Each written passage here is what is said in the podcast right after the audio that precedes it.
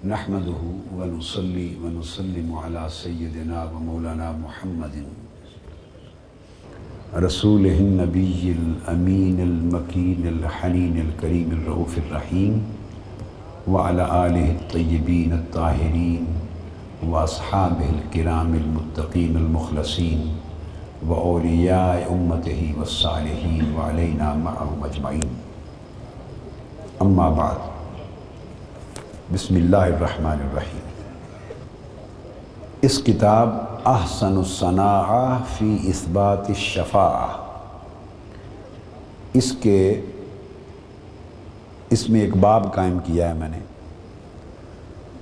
اور اس باب کا عنوان جیسے کہ آپ شاید پہلے سن چکے ہیں کئی بار مجھ سے کہ جتنا کام حدیث پاک پر میں کر رہا ہوں، اللہ جل مجدہ کی توفیق سے اس کام کے اپنے کئی امتیازی پہلو ہیں۔ ان میں سے ایک خاص امتیازی پہلو یہ ہے کہ تمام کتب احادیث میں تراجم الابواب میں اپنے قائم کر رہا۔ اور یہی ضرورت تھی۔ جیسے امام بخاری نے ترجمت الباب، ہر باب کا اپنا قائم کیا ہے ترجمت الباب کہتے ہیں اس چیپٹر کے عنوان کو۔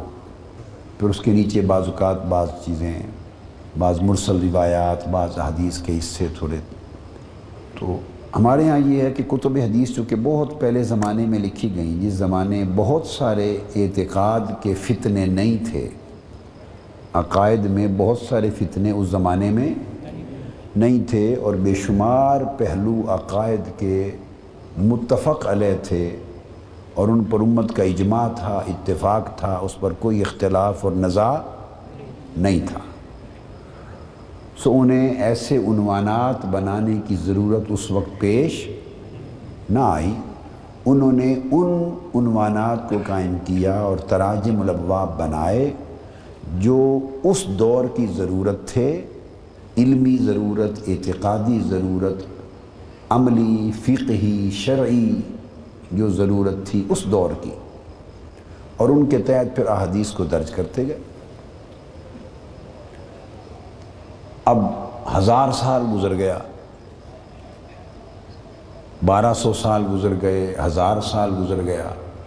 تدوین حدیث کا کام آج سے ہزار سال قبل ختم ہو گیا تھا۔ اس کے بعد جن آئمہ حدیث اور اکابر محدثین نے بھی حدیث کے موضوعات اور حدیث کے بڑے ذخائر تیار کیے، انہوں نے پھر امہات الکتب پر مدار رکھا۔ مگر یہ کام جو ان بخاری، مسلم یعنی سیاستہ پھر مسند مسانید ہیں، پھر مصنفات ہیں، پھر معاجم ہیں، جتنی بھی اقسام تھیں اور اصناف تھی کتب حدیث کی، جو بنیادی کام ہو گئے تھے پہلے چار سو سال میں ان پر مدار رکھا۔ نئے ذخیرے تیار ہوئے اور وہ نئے ذخیرے امام جلال الدین سیوتی کے زمانے تک اور خطیب تبریزی صاحب مشکات المصابیح ان کے زمانے تک وہ تیار ہوتے رہے۔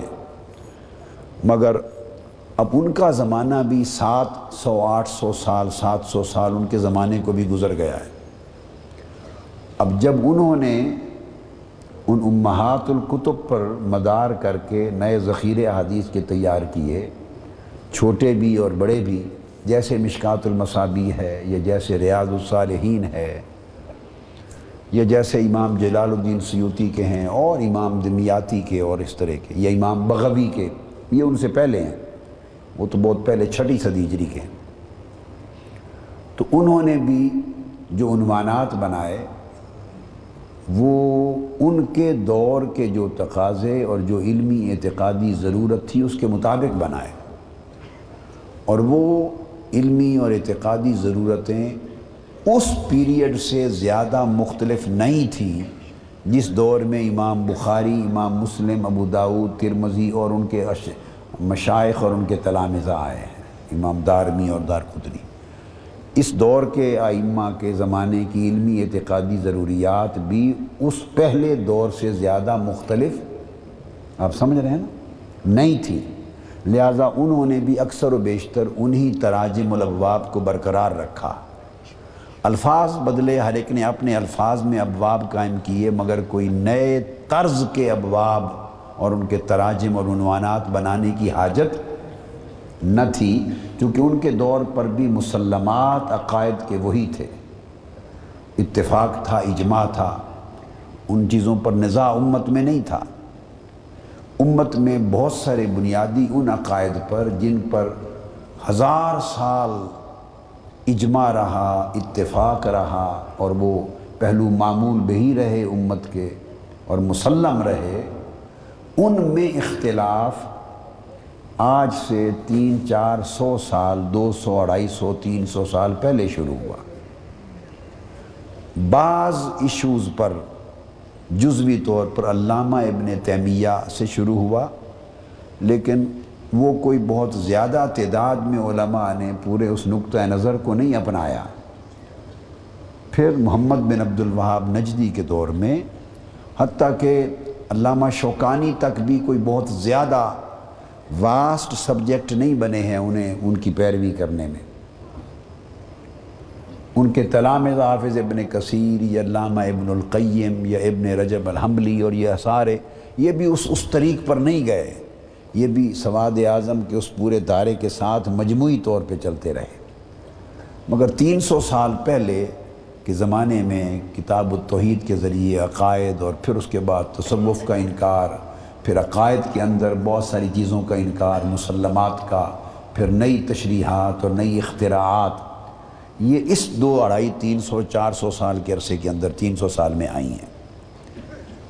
نتیجہ یہ ہوا کہ مباحث بدل گئے، ضروریات بدل گئیں توجیہ اور ترجیحات بدل گئیں۔ مگر جب یہ ہوا، یہ دور حدیث کے نئے ذخائر تیار کرنے کا رہا نہیں تھا۔ حدیث کے نئے ذخائر تیار کرنے کا دور، اس دو، اس پورے ان صدیوں میں حدیث کے ذخیرے نئے تیار نہیں ہوئے۔ کوئی ایک بھی کسی نے تیار نہیں کیا۔ وہ پہلے ہو چکے تھے۔ لہٰذا یہ بہت اب علماء کو اگر کسی موضوع پر حدیث بھی تلاش کرنی ہو، تو بہت بڑے ہزارہ حدیث کے ذخیرے میں سے وہ کھنگالتے ہیں۔ انہیں ترجمت الباب نہیں ملتا کہ اس کے تحت براہ راست وہ حدیث مل جائے۔ اور پھر آج کے وقت میں وہ دور نہیں رہا کہ اتنی کتب ہر ایک کے پاس ہوں اور اتنا وقت ہو اور اتنا مطالعہ ہو اور ہر کسی کی رسائی ہو وہاں تک۔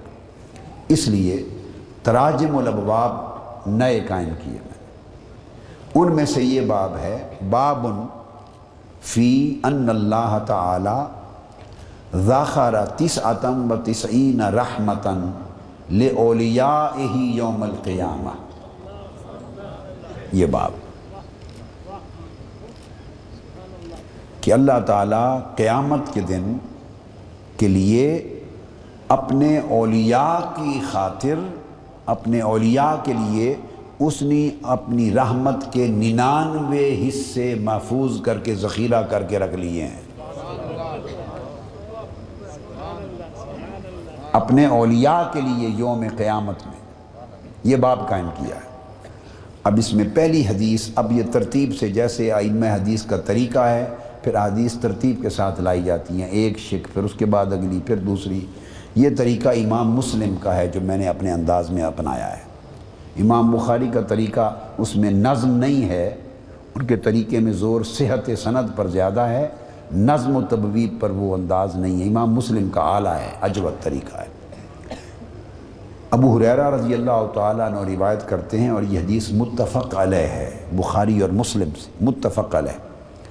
قال سمیت رسول اللہ صلی اللہ علیہ وآلہ وسلم یقول، جعل اللہ الرحمت مئت جزء. کہ اللہ تعالیٰ نے، یہ متفق علیہ حدیث، اللہ تعالیٰ نے اپنی رحمت کے سو اجزاء بنائے۔ اپنی رحمت کے کتنے اجزاء؟ سو اجزاء بنائے۔ فَأَمْسَكَ عِنْدَهُ تِسْعَةً وَتِسْعِينَ جُزْعَ اس سو اجزاء میں سے اللہ تعالیٰ نے ننانوے جز اپنے پاس سنبھال کے محفوظ رکھ لیے۔ ننانوے اجزاء رحمت کے اس نے ابھی تک تقسیم نہیں کیے، انہیں محفوظ کر کے ذخیرہ رکھ لیا ہے۔ وہ انض فل ارد جز ان واحدہ اور جب سے کائنات بنی ہے، تب سے لے کر آج تک اور قیامت کے انعقاد تک۔ کل کائنات میں زمین پر اس نے صرف ایک جز اتارا ہے۔ ابتدائے کائنات سے انتہا تک مخلوقات کو صرف ایک جز دیا ہے۔ یہ جتنا رحمت کے جو خزانے دیکھتے ہیں، یہ اللہ کے سو اجزائے رحمت میں سے ایک جز کے نظارے ہیں۔ پھر آگے اور احادیث ہیں۔ آقا علیہ السلام نے فرمایا کہ وہی ایک جز انسانوں میں بھی بانٹا ہے۔ جس میں ماں کی مامتا بھی ہے اور باپ کی شفقت بھی ہے، بائیوں کی محبت بھی ہے اور بہن کی محبت بھی ہے اور بیٹیوں کی محبت اور آفت بھی ہے۔ اور دوستوں کی بھی، اور بہائم اور جانوروں کی بھی رحمت اسی میں، اور پرندوں کی بھی، چرند اور پرند کی بھی، وحشی جانوروں کی بھی، انہیں بچوں کے ساتھ گل مخلوقات میں رحمت کے جتنے بھی مظاہر دیکھتے ہیں۔ آقا علیہ السلام نے فرمایا کہ وہ اسی ایک رحمت ہی ایک جز میں سے ہے۔ گھوڑا جو اپنے بچے کے اوپر سے اپنا کھرا اٹھاتا ہے، وہ بھی اسی رحمت میں سے ہی ہے۔ تک تکلیف نہ پہنچے۔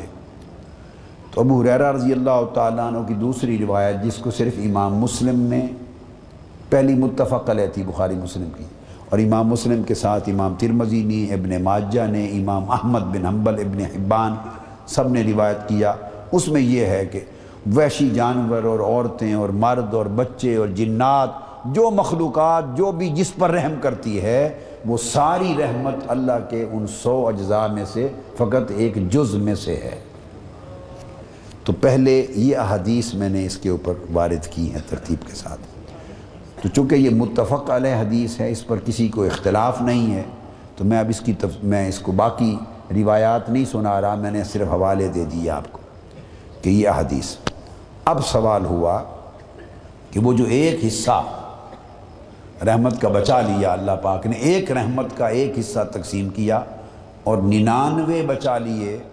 اللہ تبارک و تعالیٰ نے ننانوے اجزاء بچا لیے۔ ان کا کیا کرے گا؟ یہ اگلا سوال تھا۔ اور ہر سوال کا جواب اس مضمون کی ہر ایک حدیث میں نہیں ہوتا۔ یہ موقع محل کے مطابق آقا علیہ السلام نے ارشاد صادر فرمایا۔ جیسا سوال ہوا، جیسی بات کسی نے پوچھی، جیسا موقع تھا، جتنی ضرورت تھی، اتنا بیان فرما دیا۔ کسی اور موقع پر پھر وہی مضمون پوچھا گیا۔ کسی اور جہت سے سائل بدل گئے، مجلس بدل گئی، سوال کی نوعیت بدل گئی، تو اس کی اور تفصیل بیان فرما دی۔ کسی اور موقع پر اور تفصیلات کسی نے پوچھی، تو اور واضح فرما دیا۔ اس لیے احادیث کے مضامین میں کسی ایک جگہ تھوڑا مضمون، دوسری جگہ اور زیادہ، تیسری جگہ اور زیادہ۔ تو علم الحدیث کے ماہرین اور ائمہ کا ہمیشہ یہ کام رہا کہ وہ کسی مضمون کو دیکھنا چاہیں تو اس مضمون پر وارد ہونے والی تمام احادیث کو دیکھیں تو مضمون مکمل ہوتا ہے۔ تو وہ جو ایک حصہ تو ساری کائنات میں تقسیم کیا، تو باقی جو ننانوے حصے اللہ نے اپنے پاس محفوظ کر لیے، ان کو کیا کرے گا؟ اس کے اوپر جو میں حدیث آپ کو سنانا چاہتا ہوں، تو یہ حضرت جندب رضی اللہ تعالیٰ عنہ سے بھی وہی مروی ہے، ایک حصہ تقسیم کیا گیا، ننانوے محفوظ کیے گئے۔ حضرت سلمان فارسی رضی اللہ تعالیٰ عنہ سے بھی مروی ہے۔ حضرت عبداللہ ابن عباس رضی اللہ تعالیٰ عنہ سے بھی اسی طرح مروی ہے کہ ان اللہ خالہ کا مت رحمت، رحمتم منہا قاسمہ بین الخلائق، و تس آتم و تسعون الا یوم القیامہ۔ یہاں تک تو بے شمار احادیث ہیں، میں نے دے دی۔ اب آخر پہ بات آ گئی کہ وہ جو ننانوے حصے رحمت کے رکھ لیے، قیامت کے دن کے لیے انہیں کیسے تقسیم کرے گا، کیا کرے گا؟ وہ حدیث سنانا چاہتا ہوں۔ وہ مجھے معلوم ہے کہ کثرت کے ساتھ وہ نہ زیادہ کسی کو پڑھنے کا موقع ملا، کتب میں سے اور نہ کثرت کے ساتھ سنی گئی۔ وہ میں نے کہا، آج کی رات تحفہ لے جائیے۔ وہ جو ننان یہ تو ایک رحمت کا حصہ ہے، ایک جز، جس کے نظارے آپ نے کیے۔ اب ایک جز رحمت کی یہ ہے، تو ننانوے اجزاء رحمت کے کتنے ہوں گے؟ اور اللہ پاک انہیں کیسے تقسیم کرے گا؟ قیامت کے دن کرے گا کیا؟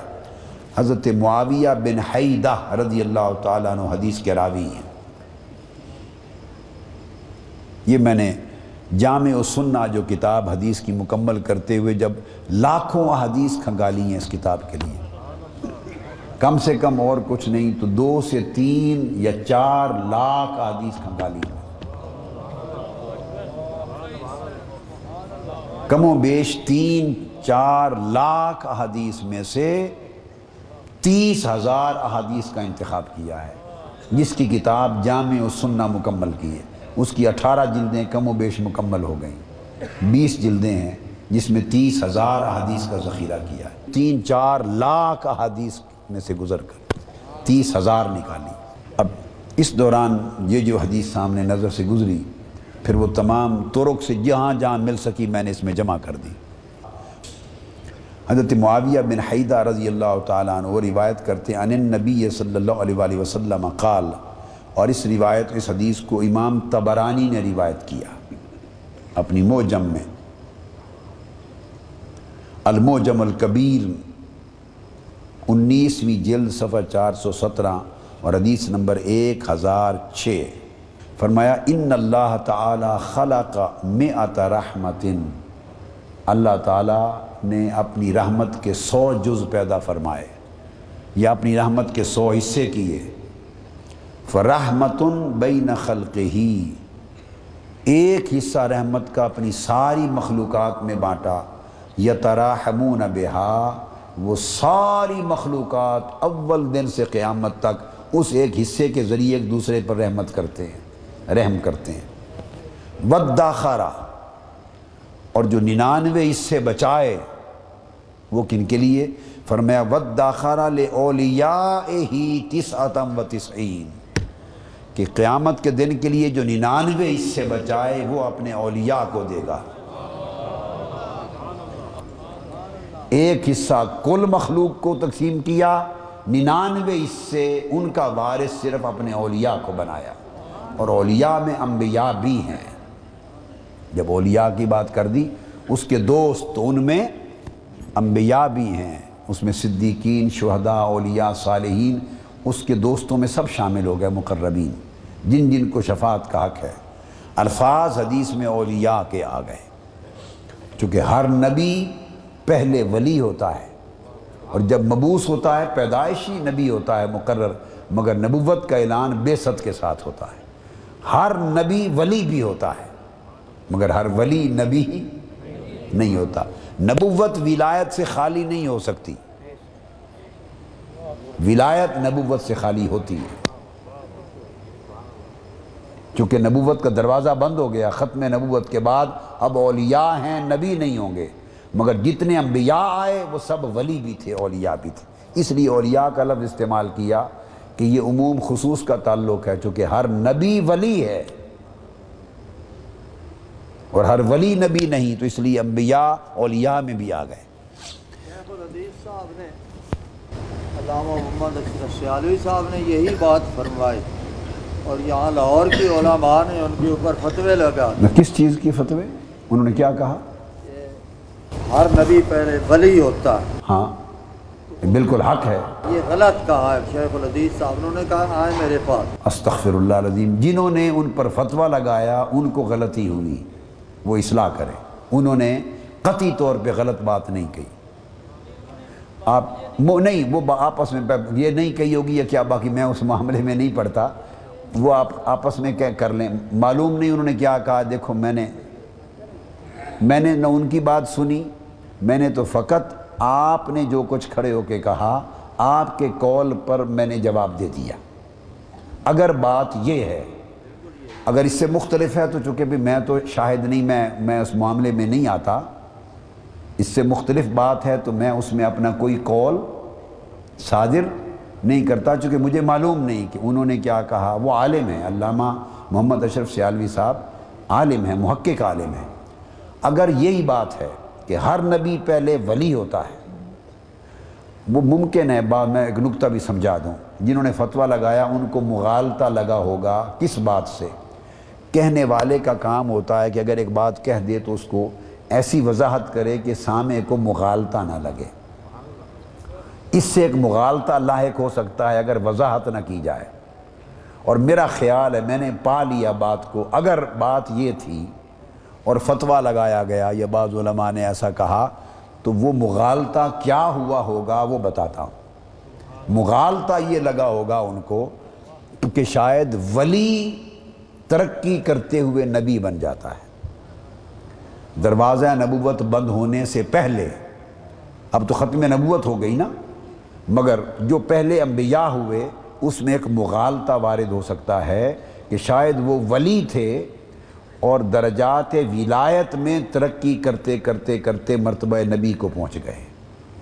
یہ ایک بحث عقائد میں بہت پہلے زمانوں میں چھڑی ہے کہ ولایت اور نبوت میں جو فرق ہے، یہ فرق مراتب ہے یا فرق حیات ہے۔ یہ اعتقادی اور کلامی بحث ہے۔ امام غزالی جیسے اکابر اور ان کے ہم زمانہ یہ بحثیں کرتے رہے اور میں اس بحث میں انیس سو اکہتر یا بہتر کی بات ہے یا تہتر کی میں جب یہ بحث پڑھ رہا تھا تو یہ اقدا کہ یہ ولایت اور نبوت کا فرق فرق ماہیت ہے کیا؟ یعنی یہ اپنی اصل ماہیت میں دو الگ چیزیں ہیں یا فرق مراتب ہے؟ اگر فرق مراتب، بعضوں نے کہا فرق مراتب ہے۔ اور اگر فرق مراتب مانیں تو اس کا معنی یہ نکلتا ہے کہ جو اب ختم نبوت کے بعد تو یہ بحث ہی نہیں ہے۔ جب یہ بات سنیں تو اس سے، اس کو حضور علیہ السلام کی بیست کے بعد کے دور سے متعلق کیا؟ نہ کریں۔ اب یہ جتنی بات ہوگی، یہ انبیاء علیہ السلام سے ہی متعلق ہوگی۔ بیست نبوی سے بیست محمدی سے قبل۔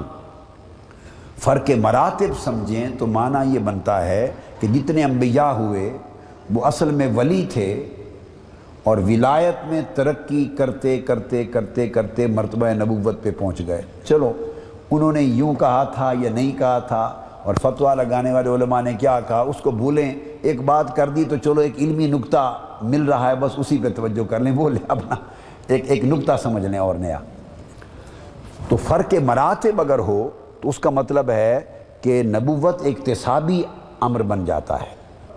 نبوت اقتصابی امر ہے کسبی امر ہے کسب یعنی ولی تھا، جس طرح ولی ترقی کرتا کرتا ابدال ہوتا ہے، پھر نوجبا میں جاتا ہے، پھر نوقبا میں جاتا ہے، پھر اکتاب میں جاتا ہے۔ اور اس طرح کتب الاکتاب اور غوث ہوتا ہے، تو جس طرح اس کے مدارج بلند ہوتے چلے جاتے ہیں، تو اگر نبوت کسبی امر بن جائے تو امکان ہو جاتا ہے کہ جتنے انبیاء ہوئے وہ اولیاء تھے اور انہوں نے اپنی ولایت میں اتنی ترقی کی کہ کرتے کرتے کرتے کرتے نبی ہو گئے۔ فرق مراتب ہو تو معنی یہ نکلتا ہے۔ یہ درست نہیں، یہ غلط ہے۔ اور اگر فرق ماہیت ہو تو اس کا مطلب یہ ہے کہ کوئی بھی ولی، اب تو ختم نبوت ہو گئی نا، جب انبیاء مبوس ہوا کرتے تھے اس زمانے میں کوئی بھی ولی ولایت میں ترقی کر کے درجہ بدرجہ ترقی کرتے ہوئے نبی نہیں بن سکتا، چونکہ یہ دو چیزیں کلیتاً مختلف ماہیت کی ہیں۔ نبوت محض وہب ہے۔ نبوت وہب خالص ہے۔ اس میں کسب کا کوئی دخل نہیں۔ تو نبی اپنی پیدائش کے وقت سے ہی نبی ہوتا ہے۔ اب یہ دوسرا نقطہ نظر بیان کر رہا ہوں۔ پیدائش کے وقت سے ہی نبی ہوتا۔ تو اس نے پیدائش کے بعد ولی ہو کر ترقی کر کے نبوت نہیں پائی۔ تو سیدنا عیسیٰ علیہ السلام نے تو ماں کے پنگوڑے میں بتا دیا وجہ علنی نبی جا تو وہ چونکہ پیدائشی نبی ہوتا ہے، لہٰذا وہ ترقی کر کے مراتب میں نبی نہیں بنتا۔ بلکہ نبوت کی ماہیت اور ہے اور ولایت کی ماہیت اور ہے۔ ولایت میں وہب بھی ہے، کسب بھی ہے۔ وہب بھی ہے اور ولایت کسی کو کسبن بھی مل جاتی ہے۔ جیسے بے شمار ان اولیاء کو ملی جو مجوسی تھے اور اکابر اولیاء ہو گئے توبہ کے بعد۔ بت پرست تھے توبہ کے بعد اولیاء اللہ ہو گئے۔ شراب خانے سے نکلے، خدا کے نام کا احترام کیا، توبہ کی اور پھر ائمہ اولیاء بن گئے۔ تو ان کو براہ راست یعنی وہ پیدائشی نہیں تھے، ولی پیدائشی نہیں ہوتا ولی۔ تو کسبن اور وہبن بھی ہو جاتا ہے اور کبھی ولایت میں کسی کو پیدائشی ولایت بھی ملتی ہے، وہب کے طور پر بھی۔ ایسے بھی باز ہوتے ہیں۔ مگر دونوں صورتوں میں ولایت ایک الگ ماہیت کا کی اللہ کی نعمت ہے، جس میں وہب اور کسب دونوں داخل ہیں۔ اور نبوت میں کسب کا کوئی دخل نہیں ہے۔ وہ کسی کی محنت اور ریاضت سے کوئی بھی نبی نہیں بنتا۔ نبوت فقط وہب خالص ہے، جس پر اللہ وہی فرمائے۔ اب یہ ایک بحث ہوتی تو تین دن میں تمام کتب کو کھنگال کے انیس سو تہتر کی بات بتا رہا ہوں۔ آج سے کتنے سال؟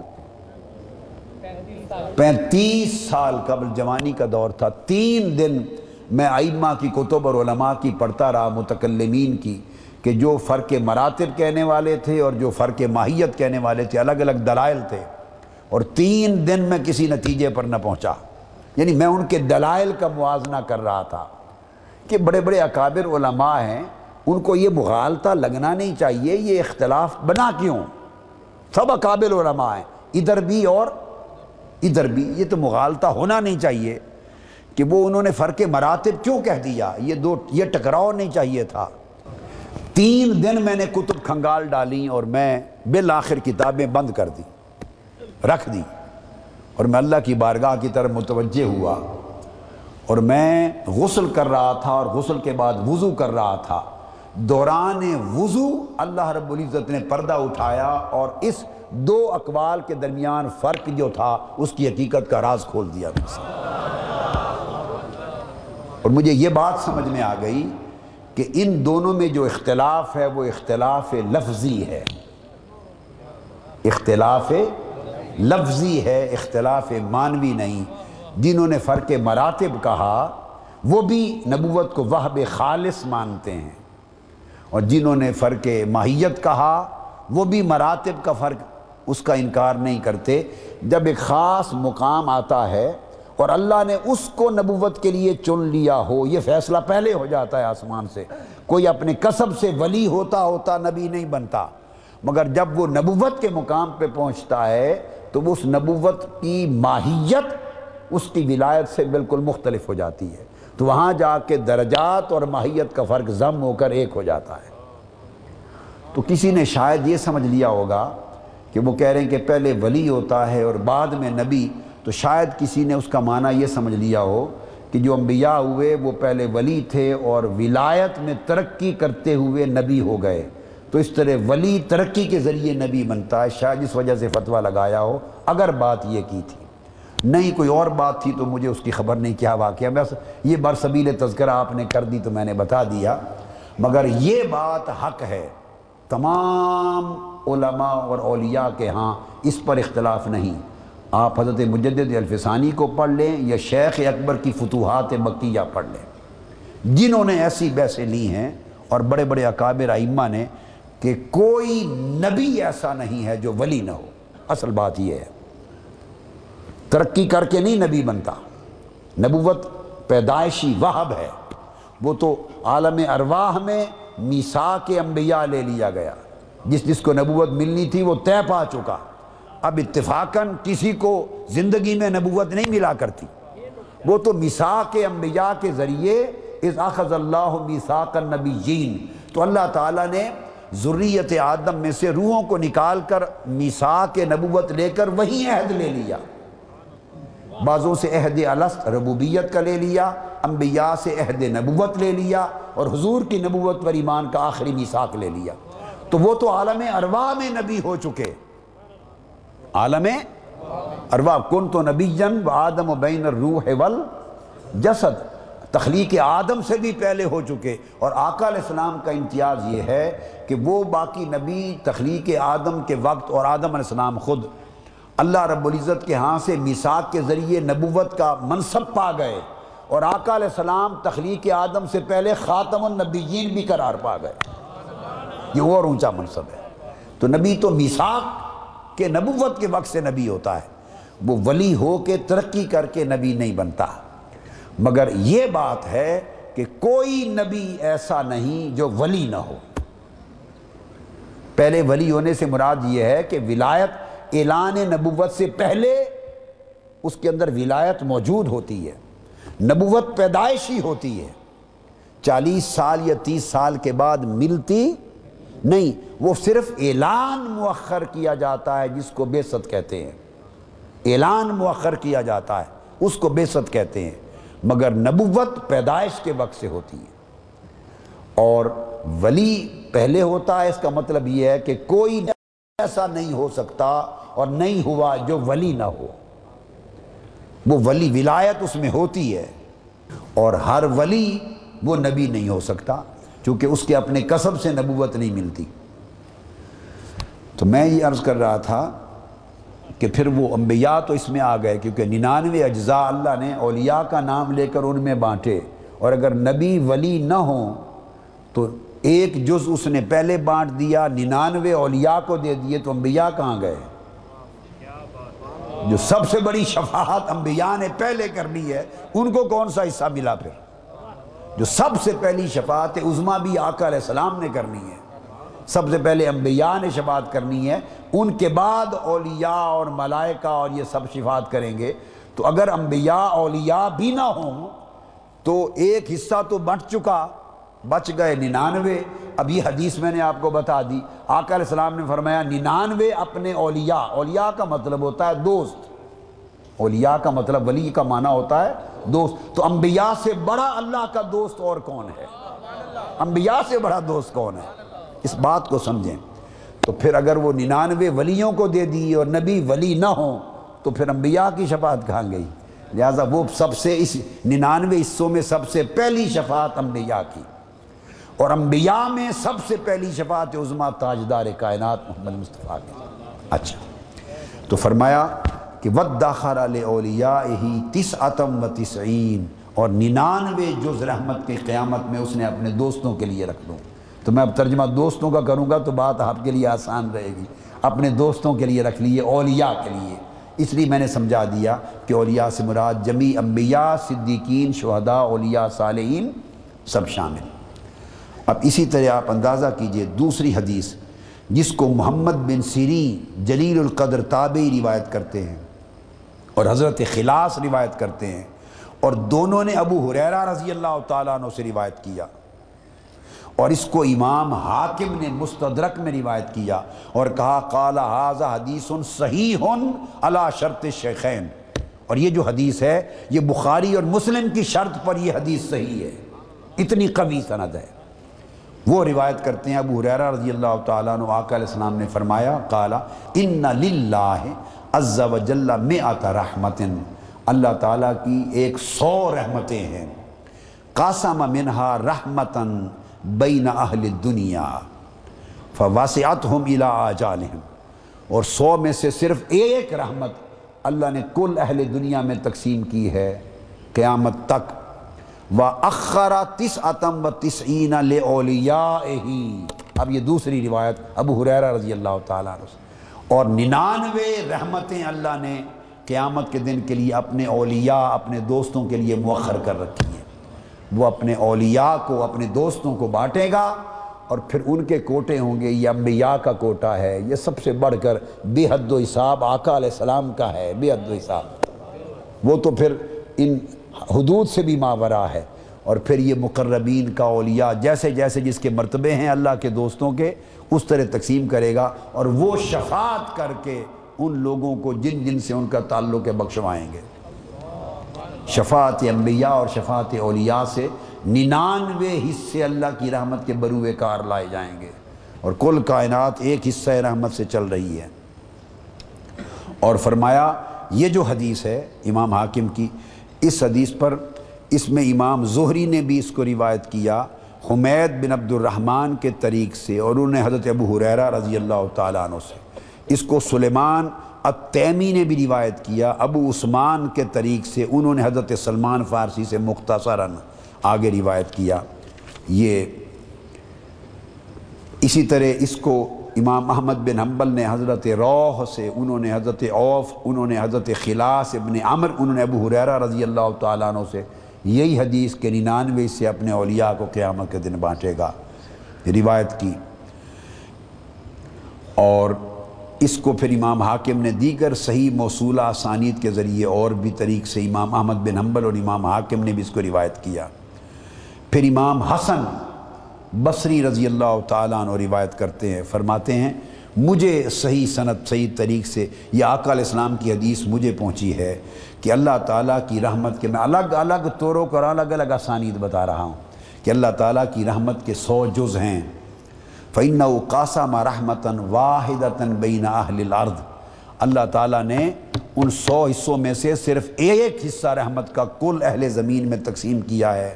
وَذَاخَرَ تِسْعَةً وَتِسْعِينَ رَحْمَةً لِعَوْلِيَائِهِ اور ننانوے حصے رحمت کے اس نے اپنے دوستوں کے لیے رکھ لی ہیں اب بات جو لطف کی ہے خلاصتاً، اور فرمایا کہ وہ پھر ان کے دن اللہ تعالیٰ فَيُكَمِّلُهَا مِعَةَ رَحْمَةٍ لِعَوْلِيَائِهِ يَوْمَ الْقِيَامَةِ۔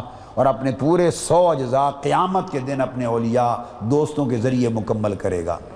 سو لطف کی بات اور لب لباب یہ ہوا حدیث احادیث کا کہ سو حصے اپنی رحمت کے بنائے، ان میں سے ایک حصہ خود تقسیم کیا۔ اب خلاصہ کلام دے رہا ہوں۔ ایک حصہ اپنی رحمت کا خود تقسیم کیا، ننانوے حصے محفوظ رکھ لیے۔ جب قیامت کا دن ہوگا، وہ اپنے انبیاء، اولیاء کو دے دے گا کہ یہ میری رحمت کے ننانوے حصے تم تقسیم کرو۔ وہ اللہ کی رحمت کے ننانوے حصے انبیاء اور اولیاء تقسیم کریں گے۔ یہ تم تقسیم کرو۔ ایک حصہ میں نے کیا۔ ننانوے تم تقسیم کرو۔ مالک کو فرق نہیں پڑتا۔ کوئی کہے بھی یہ کیا بات ہوئی؟ اس کو ایک تقسیم کیا اس نے اور اولیاء اور انبیاء ننانوے کریں گے۔ معذ اللہ وہ بڑھ گئے۔ تو بہت بڑی جہالت اور بنا سمجھی ہوگی بھائی۔ اللہ کے بندو، اس رحمت کے مالک نہ نبی ہیں نہ ولی ہیں۔ رحمت تو اللہ کی ہے۔ رحمت تو خزانہ تو اس کا ہے اور مالک کی مرضی اپنے ہاتھ سے منگتوں کو دے یا دس، پچاس، سو نائب مقرر کر دے اور بانٹ کر کہے تم بانٹو ساحلوں میں۔ مالک کی مرضی جس ذریعے سے بھی بانٹے، رحمت تو اسی کی بٹ رہی ہے۔ خزانہ تو اسی کا بٹ رہا ہے۔ یہ اعزاز اور اکرام دے رہا ہے اپنے نبیوں، ولیوں کو کہ میری رحمت کے کوٹے لے لو اور قیامت کا دن تم بانٹو۔ اس لیے کہ دنیا میں تو جھگڑے تھے۔ کس کو کس کے ذریعے ملا، کوئی مانتا ہے، کوئی نہیں مانتا۔ قیامت کے دن ننانوے جز رحمت کے جب تم بانٹو گے اور تمہاری شفاعت سے جہنم سے بھی لوگ نکل نکل کے جنت میں جائیں گے، تو ساری دنیا پھر مانے گی کہ ہاں نبی کے صدقے بخشے گئے، ولی کے صدقے بخشے گئے۔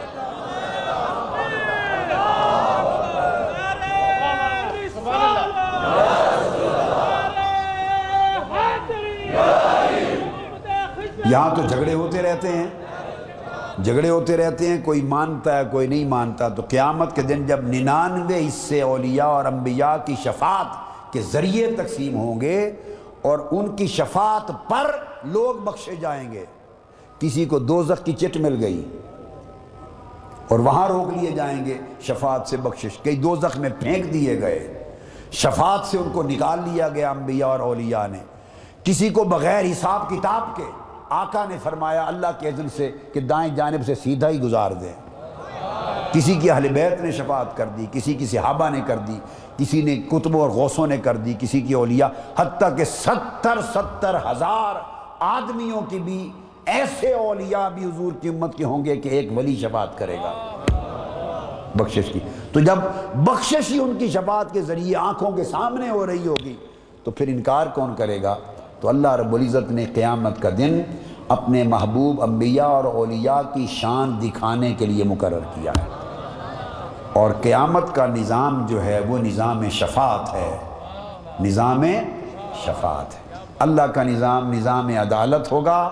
انبیاء اور اولیاء کے ذریعے جو نظام چلایا جائے گا وہ نظام شفاعت ہوگا۔ اللہ تبارک و تعالی ہمیں اس ایک حصے میں سے بھی حصہ دے، وافر۔